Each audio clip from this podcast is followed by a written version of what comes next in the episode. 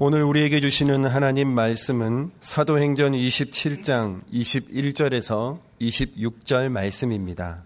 여러 사람이 오래 먹지 못하였음에 바울이 가운데 서서 말하되 여러분이여 내 말을 듣고 그레대에서 떠나지 아니하여 이 타격과 손상을 면하였더라면 좋을 뻔하였느니라. 내가 너희를 권하노니 이제는 안심하라. 너희 중 아무도 생명에는 아무런 손상이 없겠고 오직 배뿐이리라. 내가 속한 바 곧 내가 섬기는 하나님의 사자가 어젯밤에 내 곁에 서서 말하되 바울아 두려워하지 말라. 내가 가이사 앞에 서야 하겠고 또 하나님께서 너와 함께 항해하는 자를 다 내게 주셨다 하였으니 그러므로 여러분이여 안심하라. 나는 내게 말씀하신 그대로 되리라고 하나님을 믿노라. 그런즉 우리가 반드시 한 섬에 걸리리라 하더라. 아멘. 알렉산드리아 배를 강타한 유라굴로 광풍한 그 배에 승선한 사람들이 이때까지 한 번도 겪어보지 못했던 죽음의 광풍이었습니다. 그들은 배가 전복하지 않도록 자신들의 재산과 배의 중요한 기구들마저 모두 바다 속에 내버려야 했습니다. 여러 날 동안 먹지도 마시지도 못한 날들이 계속되었지만 죽음의 광풍이 잦아들 기미는 조금도 보이지 않았습니다. 마침내 사람들의 심중에서 구원의 여망마저 사라져버리고 말았습니다. 자신들의 재산을 지키기 위해서 기세등등하게 미항을 출발했던 사람들이 죽음의 절망에 삼킴 당해버리고 만 것이었습니다. 그러나 바울은 그 죽음의 절망 한가운데에서 일어섰습니다. 그것은 바울의 강철 같은 신념이나 의지의 산물이 아니었다고 했습니다. 바울에게 그것이 가능할 수 있었던 것은 하나님께서 그 죽음의 광풍 속에서도 당신의 사자를 통해 당신의 말씀으로 바울을 붙들어 주신 덕분이었습니다. 하나님께서 바울에게 하신 첫 번째 말씀은 두려워하지 말라는 것이었습니다. 죽음의 광풍에 휩쓸린 바울 역시 다른 사람들과 똑같이 두려움에 사로잡혀 있었던 것입니다. 하나님께서는 바울에게 계속해서 그가 가이사 앞에 서야 할 당신의 휘페레테스와 마르튀스라는 사실을 재확인시켜 주셨습니다. 바울이 하나님의 소중한 휘페레테스와 마르튀스인 이상 바울의 주인이신 하나님께서 마땅히 바울을 지켜주실 것임을 바울에게 다시 한번 확인시켜 주신 것입니다. 대체 이 세상 어떤 광풍이 하나님의 손으로부터 하나님의 휘페레테스와 마르튀스를 빼앗아 낼 수가 있겠습니까?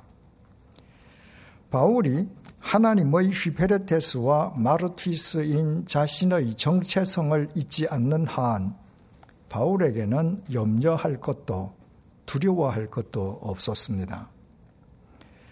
하나님께서는 당신의 사자를 통해 다음과 같이 당신의 말씀을 끝맺으셨습니다.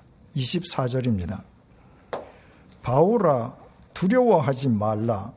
네가 가이사 앞에 서야 하겠고 또 하나님께서 너와 함께 항해하는 자를 다 네게 주셨다 하였으니 하나님의 사자가 바울에게 말했습니다. 하나님께서 너와 함께 항해하는 자를 다 네게 주셨다. 알렉산드리아 배에는 그 배의 소유주인 선주가 타고 있었습니다. 배의 항해를 책임지는 선장도 물론 승선해 있었습니다. 대로마 제국의 백부장 율리오도 시하 병사들과 함께 그 배에 있었습니다. 하지만 하나님께서는 그 배에 승선한 사람들을 선주나 선장이나 백부장에게 맡기시지 않았습니다. 하나님께서는 그 배에 승선해 있는 바울을 제외한 275명 전원을 노쇠하고 병약한 바울에게 맡기셨습니다. 바울이 비록 늙고 병약할 망정 그가 바로 당신의 휘페르테스요 마르치스였기 때문입니다. 하나님께서 죽음의 유라굴로 광풍 속에서 당신의 휘페르테스와 마르티스인 바울을 구해주신다면 바울과 함께 알렉산드리아 배에 승선해 있는 사람들도 바울 덕분에 모두 구원받게 될 것은 자명한 일이었습니다. 그래서 하나님의 사자는 바울에게 하나님께서 너와 함께 항해하는 자를 다 네게 주셨다고 선언했습니다. 우리말 성경은 헬라어 원문에 기록되어 있는 중요한 한 단어의 번역을 빠뜨리고 있습니다. 우리말로 보라는 의미의 헬라어 감탄사 이두입니다. 그 원문의 뉘앙스를 그대로 우리말로 옮기면 이런 말이 됩니다. 보라, 하나님께서 바울 너와 함께 항해하는 자를 다 바울 너에게 주셨도다. 하나님의 사자가 감탄사를 터뜨리면서까지 바울에게 이렇게 말한 것은 하나님의 사자인 천사마저 바울을 부러워했다는 말입니다. 카셀이 작사한 찬송가 508장 1절의 가사가 이렇습니다.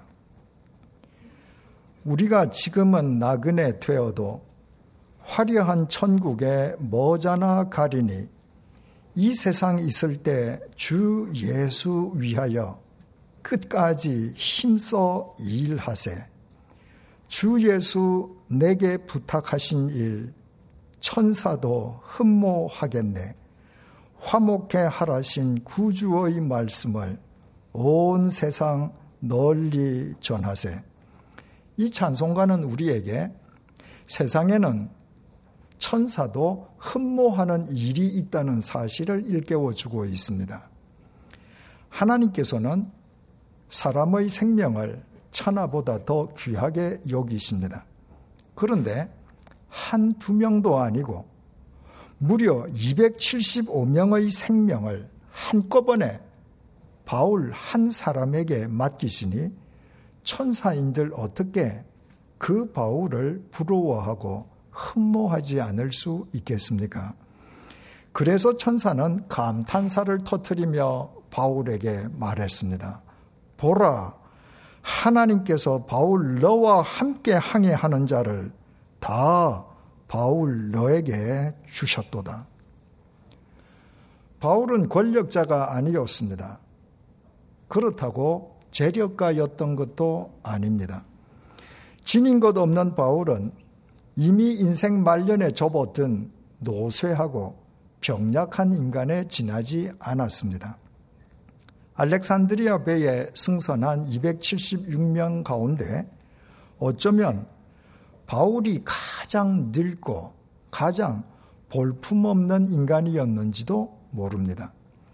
하지만 하나님께서는 죽음의 유라굴로 광풍 속에서 275명의 생명을 그 바울 한 사람에게 맡기셨습니다.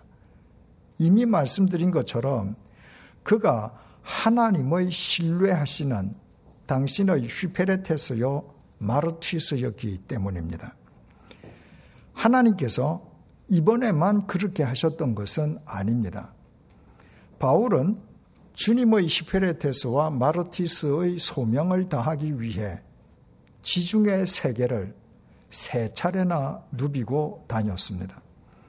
세 차례에 걸친 지중해 세계 전도 여행을 통해 바울이 방문했던 도시는 연 57개 도시였고 그가 누비고 다녔던 누적 거리는 무려 13,300km에 이릅니다. 주님께서는 그 바울에게 그가 가는 곳에서마다 수많은 사람들을 그에게 맡기셨습니다.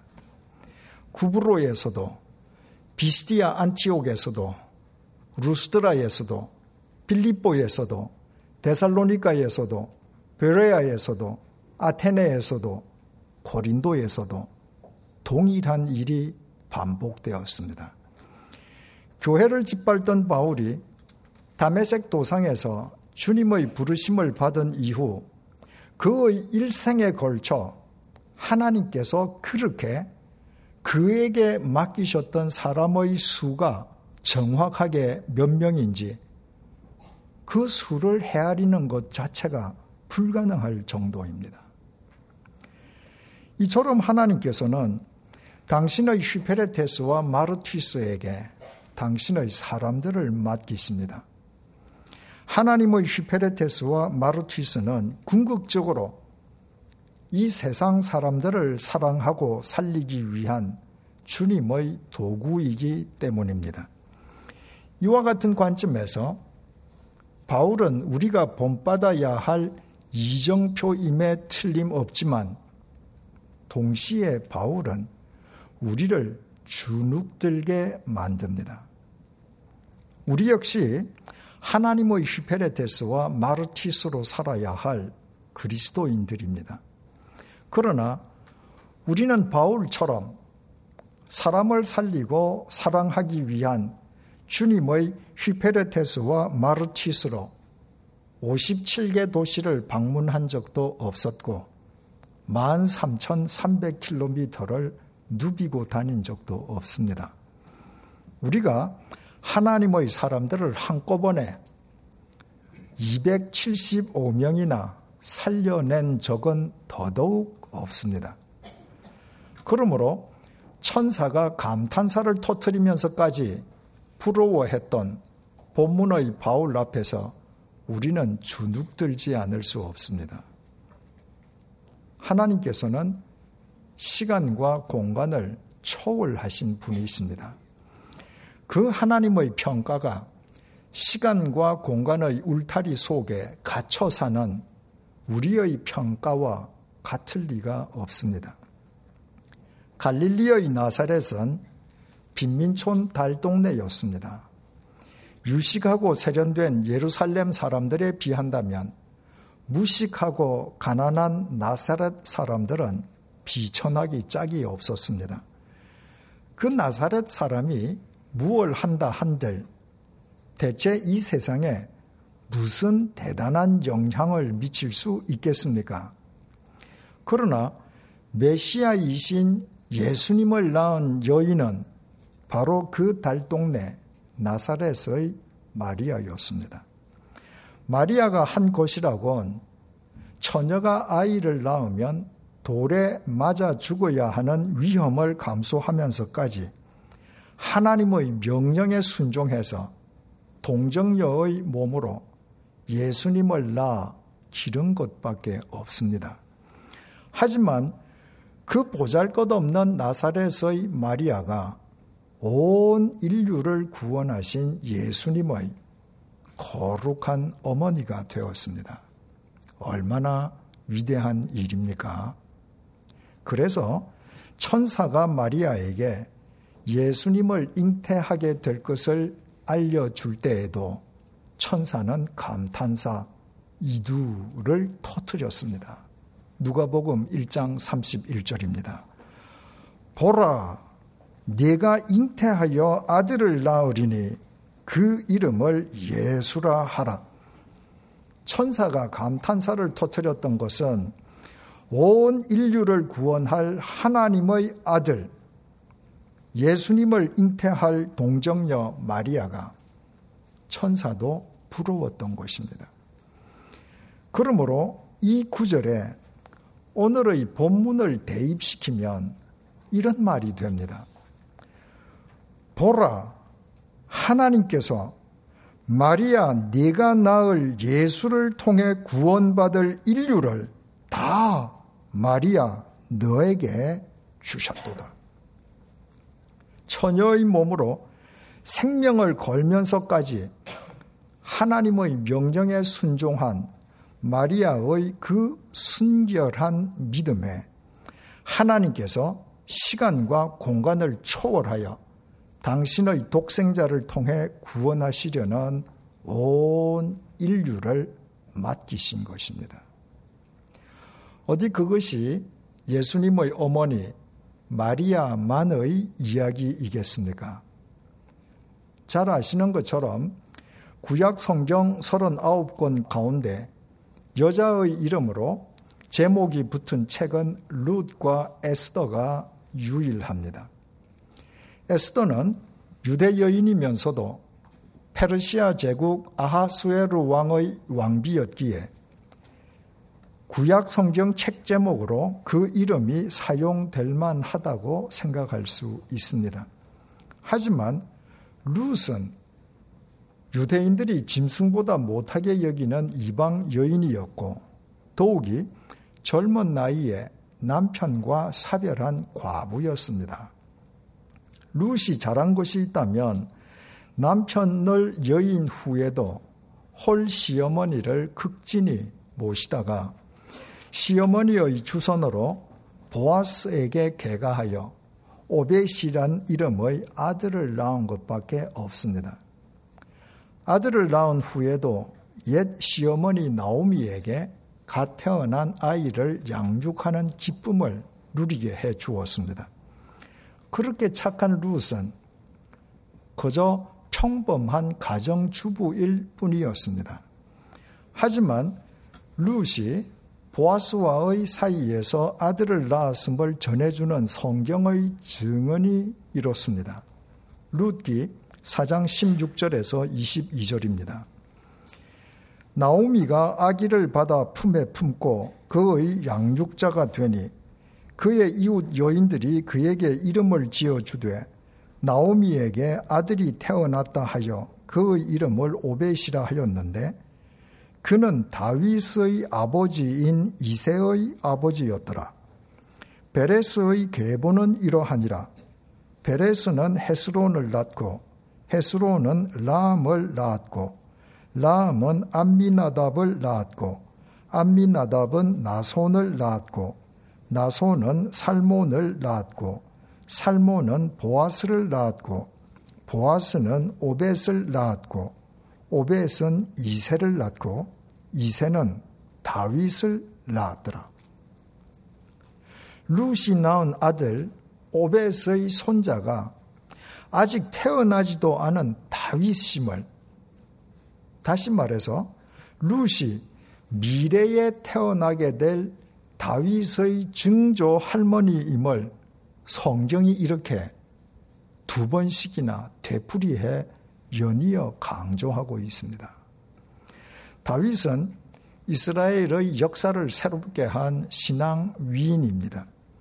오늘날에도 이스라엘인들은 그들의 국기에 별을 그려놓고 다윗의 별이라고 부르고 있습니다. 이스라엘인들의 신앙에 관한 한 다윗은 시간과 공간을 초월한 구심점입니다. 따라서 룻이 태어나지도 않은 그 다윗의 증조 할머니임을 두 번씩이나 강조하고 있는 룻기의 증언도 오늘의 본문으로 조명하면 그것 역시 룻을 향한 이런 의미의 선언이 됩니다. 보라, 하나님께서 룻, 너의 핏줄을 이어받을 다윗을 통해 새로워질 이스라엘 백성을 다 룻, 너에게 주셨도다. 바울이 로마의 감옥에서 기록한 에베소서와 골로새서에는 두기고라는 사람의 이름이 등장합니다. 에베소서 6장 21절입니다. 나의 사정, 곧 내가 무엇을 하는지 너희에게도 알리려 하노니 사랑을 받은 형제여 주 안에서 진실한 일꾼인 두기고가 모든 일을 너희에게 알리리라. 골로새서 4장 7절입니다. 두기고가 내 사정을 다 너희에게 알려주리니 그는 사랑받는 형제요 신실한 일꾼이요 주 안에서 함께 종이 된 자니라.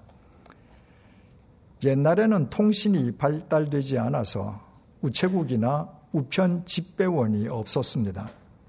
그러므로 편지는 반드시 누군가가 수신자를 찾아가서 직접 전달해 주어야만 했습니다.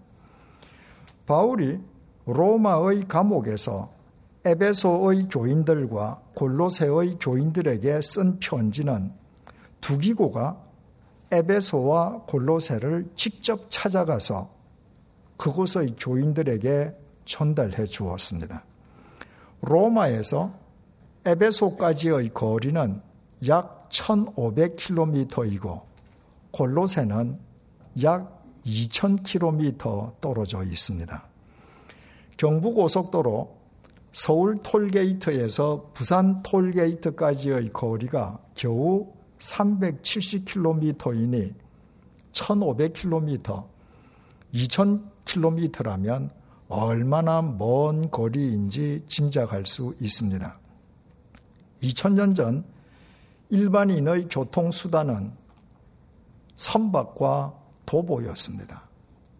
선박과 도보를 이용해서 1,500km, 2,000km를 여행한다는 것은 여간 힘든 일이 아니었습니다. 두기고는 오늘날 터키 대륙의 서부 지역을 일컫는 아시아 출신이라는 것 이외에는 아무것도 알려진 것이 없는 무명의 인물입니다.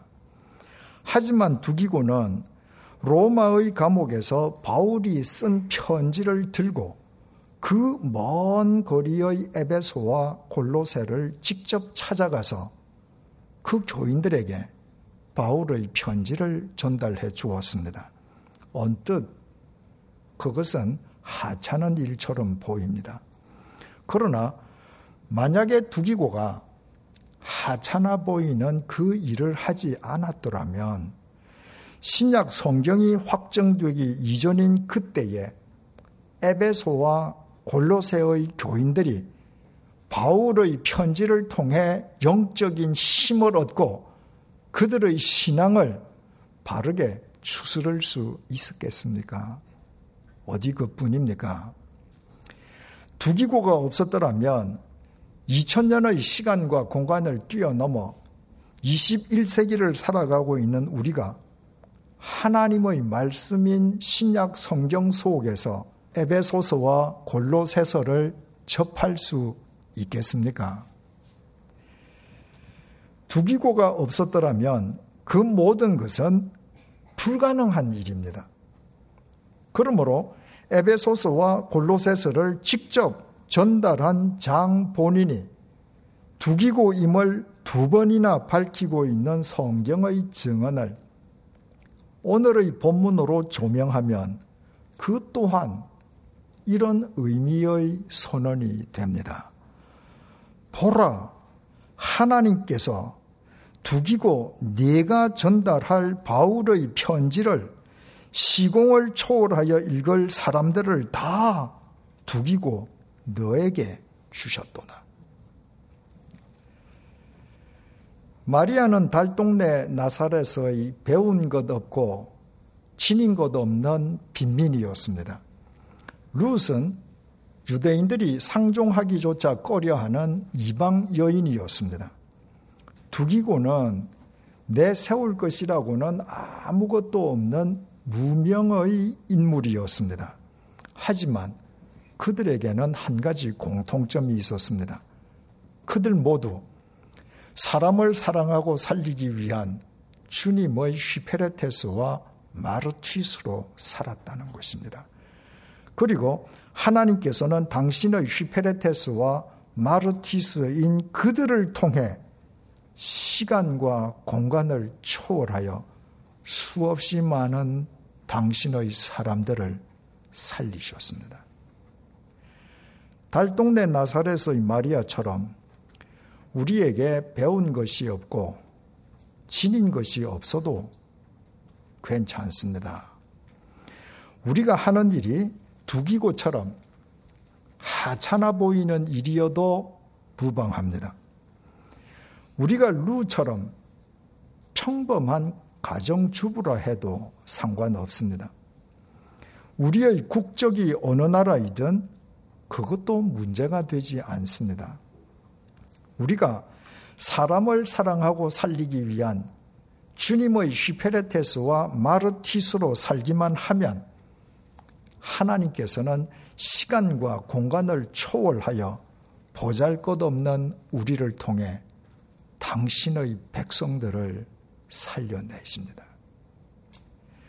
제 자신의 이야기를 드리는 것을 양해해 주시기 바랍니다. 저는 지난 6월 말에 제주도 방주교회 집회를 다녀왔습니다. 제 소식을 듣고 뭇에서 제주도까지 찾아온 제 친구들이 있었습니다. 그 가운데 대학 교수직에서 정년 퇴임하고 현재 진주에서 살고 있는 친구도 있었습니다. 저녁 식사 시간에 제 옆자리에 앉은 그 친구가 제게 이렇게 말했습니다. 1984년 8월 2일 새벽 2시에 회심해 주어서 감사합니다. 무슨 의미인지 의아해하는 제게 그 친구는 그날 목사님의 회심이 없었더라면 저의 회심도 없었을 것입니다. 라면서 설명을 덧붙여 주었습니다. 그 친구는 제가 쓴 새신자반을 읽고 주님을 인격적으로 만났습니다. 그 이후에 제 책들과 설교를 들으면서 저의 회심이 1984년 8월 2일 새벽 2시에 일어났고 그 결과로 제가 새신자반을 쓰게 되었음을 알았습니다. 따라서 그 덕분에 자기 자신도 회심하게 되었다는 의미로 그렇게 말한 것이었습니다. 저는 친구에게 그것은 모두 주님께서 이루신 일이라고 대답했습니다.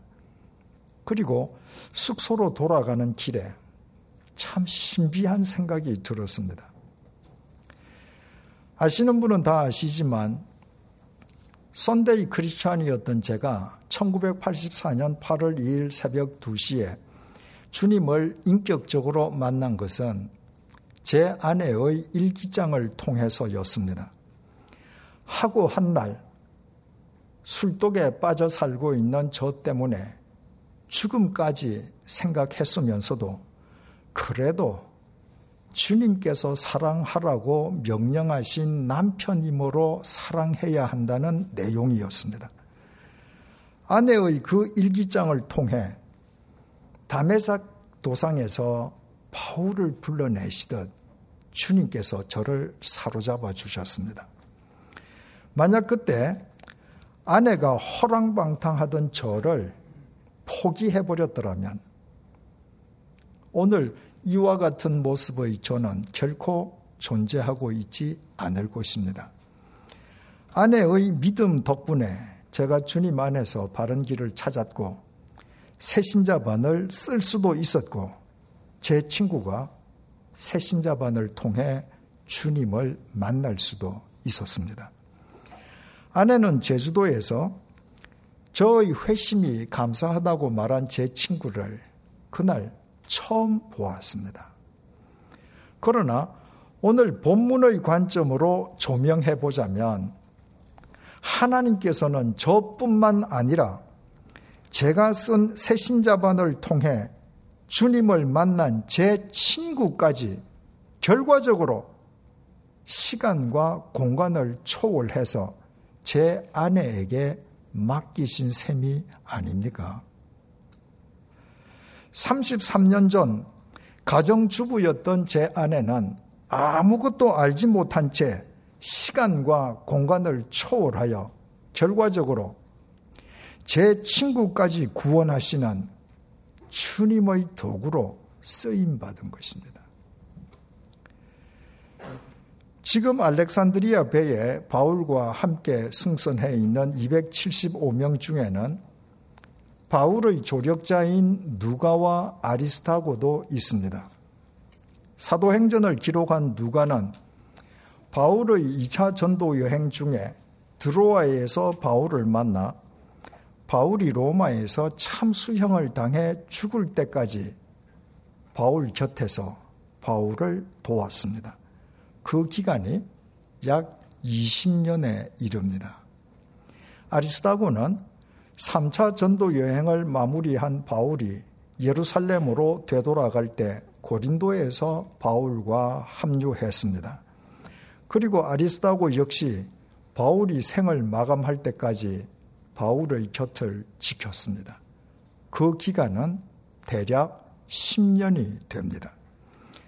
알렉산드리아 배에 승선한 275명 중에 누가와 아리스타고를 제외하면 남은 사람은 273명입니다. 바울 덕분에 유라굴로 광풍에서 살아난 그들은 바울과 함께 멜리데 섬에서 겨울을 지내고 이듬해 봄에 이탈리아 반도에 도착하여 바울과 헤어졌습니다.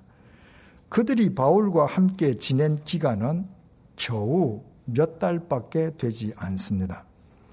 이처럼 알렉산드리아 배에 승선한 사람들이 바울과 함께 지낸 기간은 다 동일하지 않았지만 바울은 그들 앞에서 사람을 사랑하고 살리기 위한 주님의 휘페레테스와 마르튀스의 소명을 다하였고 주님께서는 그 바울을 통해 그들 모두를 구해 주셨습니다.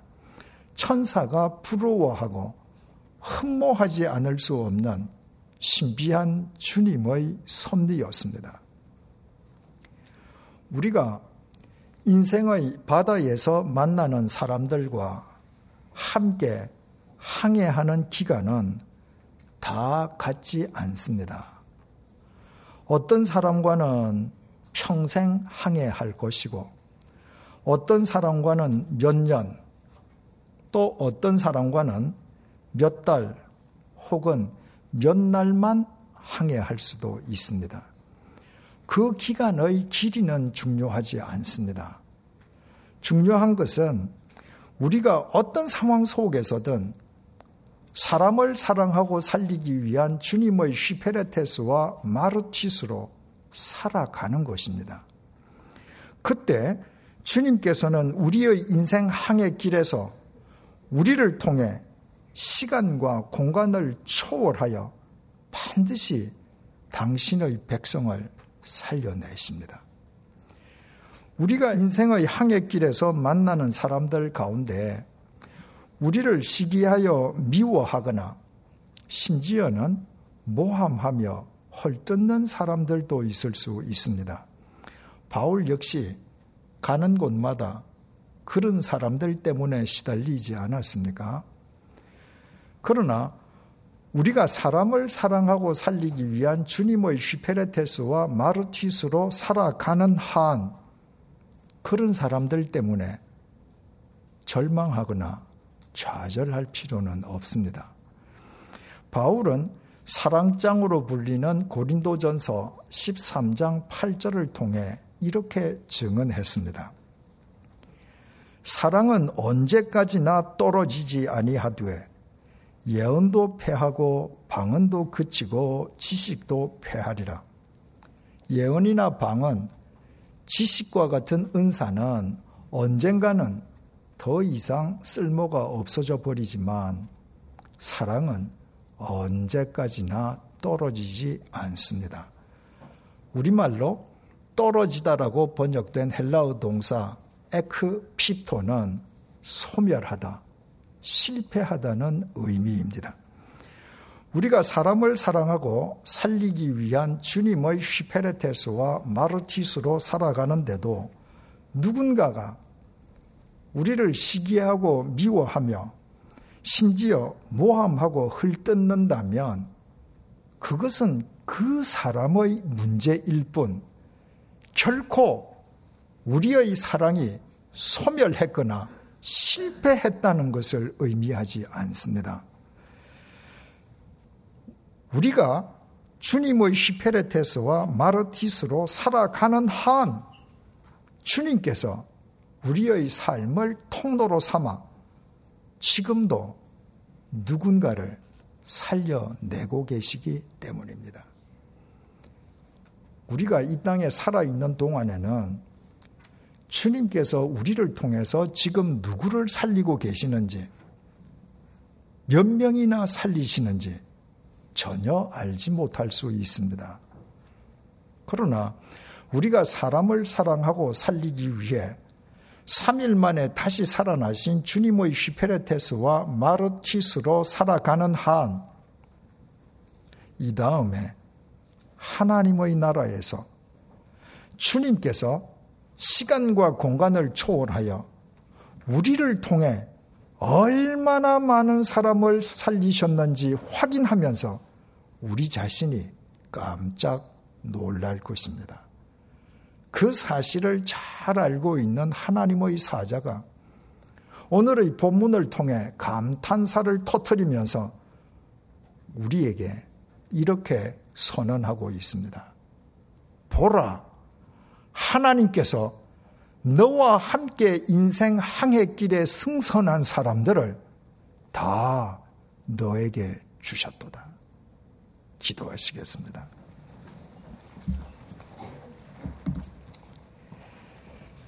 빈민촌 나사렛의 마리아에게 시간과 공간을 초월하여 주님 안에서 구원받을 인류를 맡기신 주님, 이방 여인 룻에게 시간과 공간을 초월하여 다윗을 통해 새로워질 이스라엘 민족을 맡기신 주님, 무명의 인물 두기고에게 시간과 공간을 초월하여 에베소서와 골로새서를 읽을 그리스도인들을 맡기신 주님, 죽음의 유라굴로 광풍 속에서 바울에게 시간과 공간을 초월하여 알렉산드리아 배에 승선한 275명 전원을 맡기신 주님, 십자가의 제물로 죽임당하셨다가 3일 만에 다시 살아나신 주님께서 우리를 불러주신 것은 우리를 그들과 같은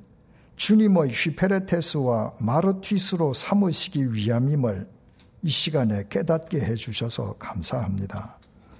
인생의 항해길에서 만나는 사람들 앞에서 그들과 함께 항해하는 기간이나 그들의 반응과는 상관없이 설령 죽음의 유라굴로 광풍이 몰아친다고 해도 사람을 사랑하고 살리기 위한 주님의 시페레테스와 마르티스로 살아가게 해 주십시오. 그리하여 이 다음에 하나님의 나라에서 우리의 삶을 통해 하나님께서 시간과 공간을 초월하여 얼마나 많은 사람을 살리셨는지 확인하며 하나님을 찬양하게 해 주십시오. 그와 같은 우리의 삶이 천사마저 부러워하고 흠모하는 주님의 작품이 되게 해 주십시오. 예수님의 이름으로 기도드립니다. 아멘.